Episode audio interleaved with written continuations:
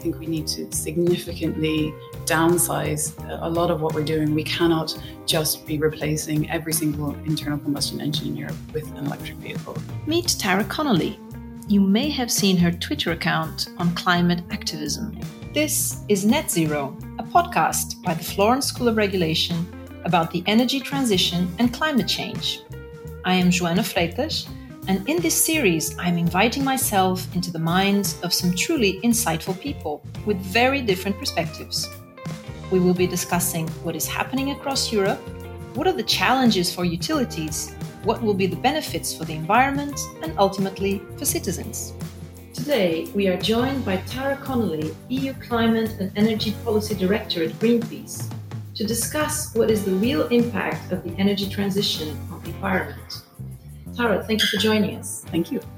So there is a big drive today in Europe to abandon fossil fuels and move to renewables in power generation, but electricity and heat production only account for about 25% of overall greenhouse emissions. What is your view on the intense focus that national and European policy has been putting on power generation alone to fight climate change? So I would agree that there is a large focus on power generation. That's definitely true. I think there are some policies on the heating and cooling and transport sector, but it's definitely true that there's a very strong focus on the power sector. And of course, transport is one of the main sectors that's increasing, so that the evidence of that being the case is clear for everyone to see. I think it's, the power sector could be seen to be relatively easier to decarbonize, in that you're swapping one technology out for another. I think that we have the large companies there that are able to do the investments, the utilities, but Greenpeace and NGOs would also be keen to see much smaller types of investments as well. We're not asking people so much about behavioral change when we're talking about switching from fossil fuels to, well, not yet anyway, switching from fossil fuels to renewables. And I think that it is widely accepted that electrification of the other sectors is a large part of the solution. So decarbonizing the power sector is absolutely key, but it's true that there needs to be far more attention paid to the heating and cooling and transport sectors. And that's something we hope that the new commission will do. And do you think that these other sectors, like transportation for one that you mentioned, but also industry, buildings and agriculture, can they go to near zero emissions, and how? They have to. They have to. We're talking about a very serious situation in which we have twin crises of climate change and biodiversity. Scientists are saying that the permafrost is melting 70 years before they expected it to. And the Arctic is on fire for the second summer in a row. There are huge, huge consequences to these sectors not decarbonizing. I think that they all can play a role. The policies that the European Union are pursuing are obviously not enough, not going far enough. But I think for the most part, it's clear that the technologies are there. It's about putting in place the policies that will support and accelerate their deployment. So in transport, we're having to really think about how we move away from, obviously, the internal combustion engine for all modes of transport. And in other areas like buildings, it's about massive efficiency in transport as well, of course. And these technologies exist in the industrial sector. I think it will be a bit more challenging. And in agriculture, we really, really need to move away from the type of agriculture, intensive industrial agriculture in Europe that is contributing to both crises. We need to move to a type of agriculture that is, first of all, plant-based. We cannot be consuming the same amounts of meat and dairy that we are. Greenpeace says that globally we have to cut meat and dairy consumption by 50%. And not only are the animals themselves contributing to climate change, but they're also contributing doubly through deforestation outside Europe when we are importing grains to feed them. So it's especially perverse. And if we're going to be asking our ecosystems to become sort of carbon sinks, we cannot keep putting them under so much pressure and then demand that they sort of act as a carbon sink. The maths doesn't add up there. If we go back to the power sector for a moment, a world with more renewables will also probably be a world with mass deployment of lithium iron batteries and increased mining of cobalt. There is even talk now of drilling the seabed for cobalt reserves, which in turn raises other environmental concerns. Will the environment be better off with the energy transition, or are we just changing the types of aggressions we impose on the planet? I think that's a very good question. I think the energy transition has to be seen in the context of the broader transition that has to happen in all sectors, as we just discussed. It's also a social transition, and we have to bear all of that in mind. I think anyone coming at this thinking that we can maintain existing economic model and get to the Paris Agreement, I think is very much mistaken. I think we need to significantly downsize a lot of what we're doing. We cannot just be replacing every single internal combustion engine in Europe with an electric vehicle. We cannot be replacing every single airplane with a sort of an electric airplane or filling them with biofuels. That is not, which is another, large perverse impact that the European energy transition has had. About the rare earth elements, I think what's interesting to note is that they're not actually that rare.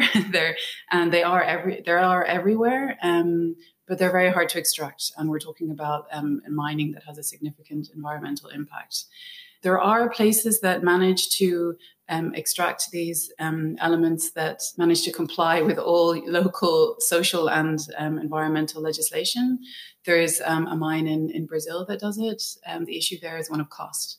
So I think the question for Europe is, what is the cost we're willing to pay, or rather, what is the cost we're willing to inflict on other people? Europe recently passed a law to ban the importation of illegal timber. Maybe we should be doing that with everything else. Why are we allowing the importation of illegally extracted rare earth elements? I think that needs to be absolutely the standard. We need to be making sure that the standards in these mines are as high as possible. We also need to, I think, be looking into alternatives. Wind turbines are moving away from using these rare earth elements. There are companies that are using less in their motors. So Toyota uses less in its motors, using carbon fiber lightens the weight of the car and, helps minimize the size of the battery.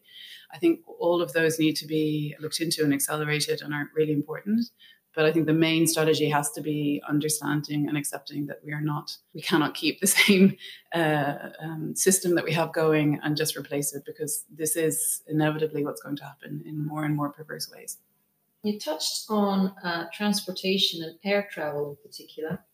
And an interesting fact is that according to the European Commission, the top 10 CO2 emitters in 2018 were 9 coal-fired power plants in Germany and Poland and Ryanair.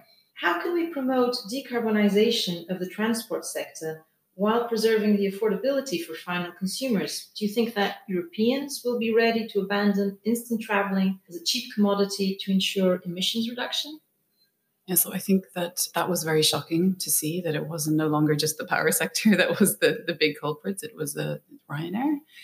I think that travel is not as cheap as we think it is. Those cheap Ryanair tickets are not as cheap as they think they are. If you're flying into a small regional airport, the local government is paying part of your ticket. That air company is not paying its taxes. There is no tax on kerosene fuel. You're not paying VAT on your airplane ticket, whereas you are if you buy a bus ticket, a train ticket, or any other form of transportation. So I think the idea that the current system is somehow cheap is not true. It's grossly subsidized. And I think that bringing that out and correcting that will go a large way to correcting a lot of the transport patterns that we're seeing. Again, like I said before, I don't think we can keep honestly the same levels of behavior that we've seen in the past. Similarly to cutting down on meat and dairy consumption, I think we do need to cut down on sort of this idea that we will fly to Paris for dinner and a night and fly back again. I think that has been actually a very, very short part of human existence for a very small number of people. I mean, most people in this world have never gotten on an airplane. I think that's also something to remember. But I think that the solutions are perhaps even more wonderful than what we have now. I mean, they're, night trains, they're calling it the Greta effect. A lot of train companies are promising to bring back night trains. Europe's rail network is much smaller than it was back in the previous century even. We can go back to the way that we were before. I think it's important to remember that road transport is still the lion's share of Europe's transport emissions. And so addressing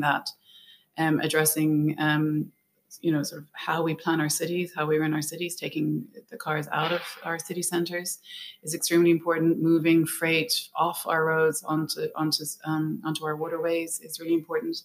And, you know, we will be the better for it. I mean, in Ireland, the EPA just recommended that parents lift young children above exhaust pipe level to avoid them being impacted by exhaust fumes. This is, you know, I think it's really going to be like the cigarette ban, which we have in Ireland and many other countries. We're going to wonder why we live that way with, you know, these huge tons of metal hurtling through our cities, polluting the air and polluting the air that our children breathe. And we'll wonder how we ever lived like that. And we'll never want to go back. I mean, that's one area, city-based transport, in which we have, you know, we need to promote active travel. We need to promote cycling, walking, and public transport needs massive investment. You know, other parts of the transport system will need different solutions.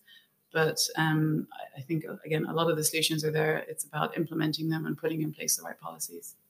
Let's talk about carbon capture for a moment. What role do you think carbon capture will play in reaching CO2 reduction targets? And when do you believe this will become material?